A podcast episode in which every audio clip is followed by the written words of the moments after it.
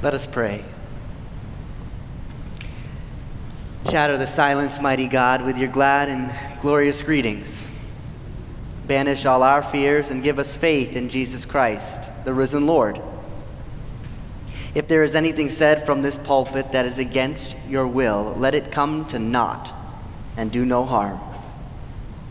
But if there is anything said from this pulpit that is according to your will, let it be heard as if sung by the voice of angels, that hearing we might believe and believing obey.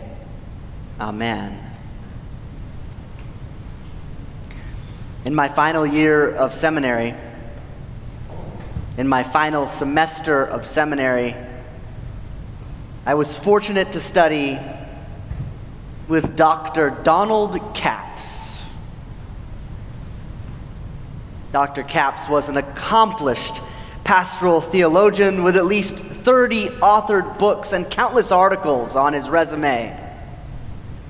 In 1981, he joined Princeton Theological Seminary, the finest theological seminary in the land, and in 2006, which was my final year of seminary, Dr. Capps was easing his way into retirement which is one reason, but I don't think it was the only reason, I think, that he kicked off his first lecture of the semester by saying, You will all be given the grade of A at the end of this semester. All right. I'm going to let you imagine how your pastor managed the rest of that semester with Dr. Donald Capps. How could he do that?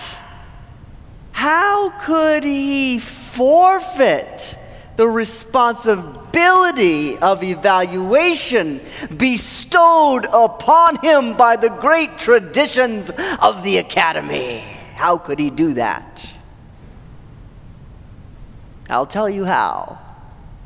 I think Dr. Capps, the phenomenal pastoral mind that he was, he is since deceased, could see something that most of us failed and continue to fail to see, and that is that evaluation is often not so much a privilege as it is a game. To put people in their place. A game, at best. And at worst, it's a disease. How's the disease in you? I wish I could tell you that the disease wasn't in me. I wish I could give you one person that you knew that was not diseased by the need to be in constant in a constant state of evaluation. But I have to tell you, I can't remember the last time I listened to a sermon without asking myself if it adequately met all the objectives found in the Nate Phillips rubric for good preaching. And you are doing the same thing to me right now. I'm so tired of that in myself. I just want to listen to a sermon. Aren't you tired of it? I'm tired. I bet you are tired of it. And I bet you're tired too of watching the people, like I am, uh, watching the people I love living under the weight of this disease the disease of evaluation. One that has people walking around and seeing themselves as a failure in their eyes, in the eyes of their peers, and in God's eyes. I'm tired of hearing confessions like one. I remember this, this girl at, at camp where I was di- directing one summer, standing in the middle of the dining hall, closing her eyes and confessing to the entire group of teenagers I don't know where I stand with God. How is God evaluating me? And the other kids nodded with her. They wanted to know. And she was saying what most of us are saying. Maybe even right now, if we stop and reflect, I don't know where I stand with God. If God's like school or like the marketplace or like mom and dad, if God is anything like the people that I'm around most of the time, I don't know where I stand with God. And we, we do think, we actually know that God is like all of the people that we're around most of the time. And we know this because it's in the Bible. We learn about God like this. It's right there in the Bible passage that Pastor Jasmine read this morning. It's right there when Jesus tells this story about a slave master who hands out talents to the slaves. It's right there. Think about it like money. God is handing out this money. He's the slave master, right? Handing out this money to the slaves. Some get more and some get less, but that's just life. It's how it goes. Just accept it. The first one gets the most. And you can tell just by looking at him that he deserves the most. He has good hair, always has. He smiles at just the right time and in just the right way. He can be trusted to make good for sure. And the second one, too, the second one's given a fair share. It's believed that he or she can manage this share because she has a college education. She knows about good manners. And if worse comes to worse, she can call home to mom and dad who will help with the managing. Though she would hate it if I told you that.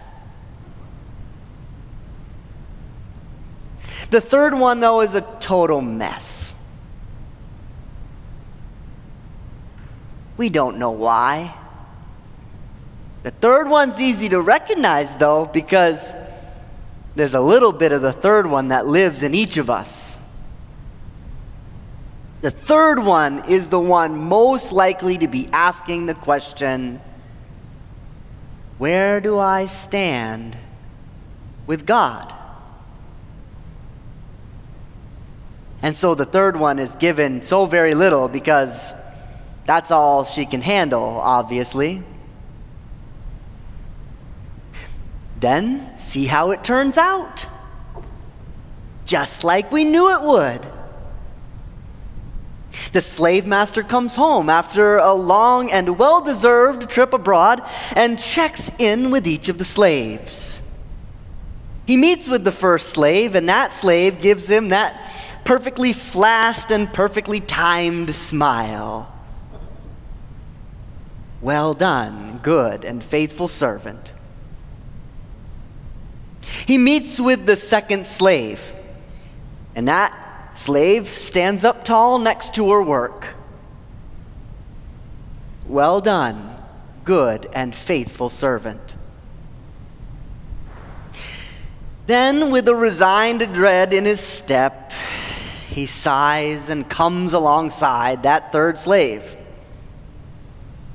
whose only effort toward the investment was almost too pathetic to even share.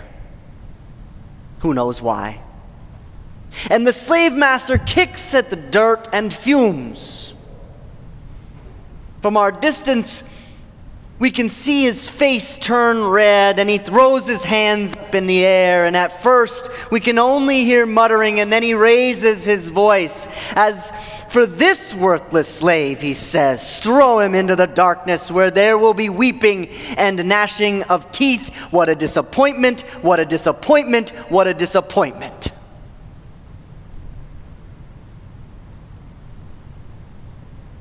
And this, and this story is our great proof that evaluation is not a disease because look, God does it too. Just like we do. Because it's obvious that God is the slave master in the story, and we are the slaves assigned to do whatever we can with whatever we've been given to avoid the epic harshness of an all powerful God who is quite rightly disappointed in us. Unless, of course,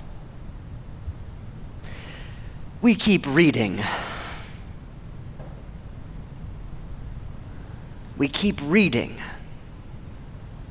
Nothing says we have to stop there. The NRSV cuts it and, and puts a little title in there for us, but Jesus didn't do that. Keep reading. Because even though the disease of evaluation that lives inside of us seduces us to stop reading right there, right, where our ideology, our worldview, and our disease is actually affirmed, right there where the third slave is punished, as probably he should be. Jesus doesn't stop talking there. And it took me a minute to see it. And you're not going to see it. Because it's not even in your translation. I had to go to the Greek to find it. And only then did I notice that our translation left something very important out an entire word, a small word, but it is a word. And I don't know why you don't get it. Very few English translations leave it in. It's a small word, but it's an important word, and the word is but. Why is it so important? Well, because Jesus tells this whole story of the slaves and the slave master and evaluation. And then in the next verse, verse 31, he says, But, and then goes on to illustrate an entirely new vision for how it's going to be when the Son of Man comes. Jesus isn't saying that God is a slave master, Jesus is saying that's how we are. This is how we function. He's telling us something about how we understand the world. He's holding it up to us. He's doing what the Knight of Mirrors in Don Quixote does. He's showing us what we really are, exposing our foolishness, exposing our facade. That's what Jesus is doing in the story of the slave master. But, he says, when the Son of Man comes and when the kingdom of God is enfleshed, when the world is put to rights, but it says, when all the angels come with him, then he will sit on the throne of his glory, and all the nations will be gathered with him. And this is a very different story altogether, isn't it? Because in the Greek it says the ethne will be gathered with him which is the Greek way of saying that all the people will be gathered with him the people with the flashy smile, the people with the privileges of a stable family and a solid education, and the people that have been considered for their whole lives as failures and disappointments. They're all going to be gathered with him. The diseased world is harsh it throws the disappointments and the failures among us into the outer darkness. But God's got a different way, a better way, where all the people have been gathered in. And then, the evaluation of our lives will be, as Matthew goes on there, in the 25th chapter, dependent on how we took care of the hungry and the lost and the thirsty and the imprisoned. It won't be for us as individuals how well we managed our many gifts and built our portfolios it won't be for us as a church how we grew our endowment or took care of our priceless art. When the Son of Man comes, In the most important moment of all of our existence, all he will want to know is what did you do for the least of these?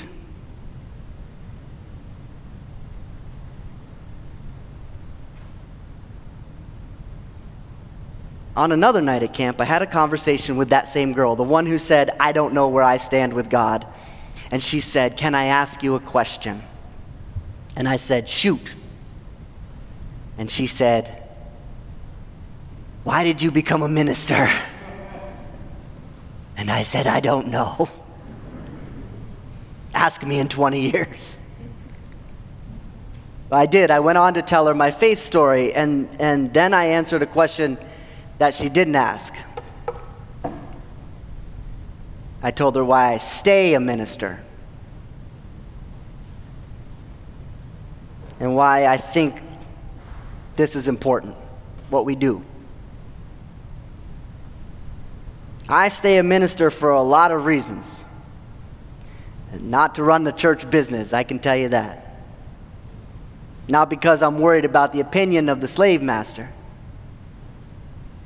but because when the girl confesses that she feels like a failure, that she doesn't know where she stands with God, and she and those like her have read stories about God like the one we read today, the story of the s- slaves where it seems like God is the slave master, I can tell her, keep reading. Because almost immediately we find that God's evaluation doesn't work like the in crowds and the companies and anybody that's called you a failure in your life works. Keep reading because in Jesus, God endured the disease of evaluation himself, endured it once and for all for the sake of us all. Keep reading because, like most of us, Jesus was a failure too, dead on the cross, buried even until he wasn't. Keep reading. Keep reading because if there's one thing the resurrection tells us, it's that God's got a different way of evaluating, a way quite unlike any other way, unless, of course, you are the extraordinary and astonishing Dr. Donald Capps. Amen.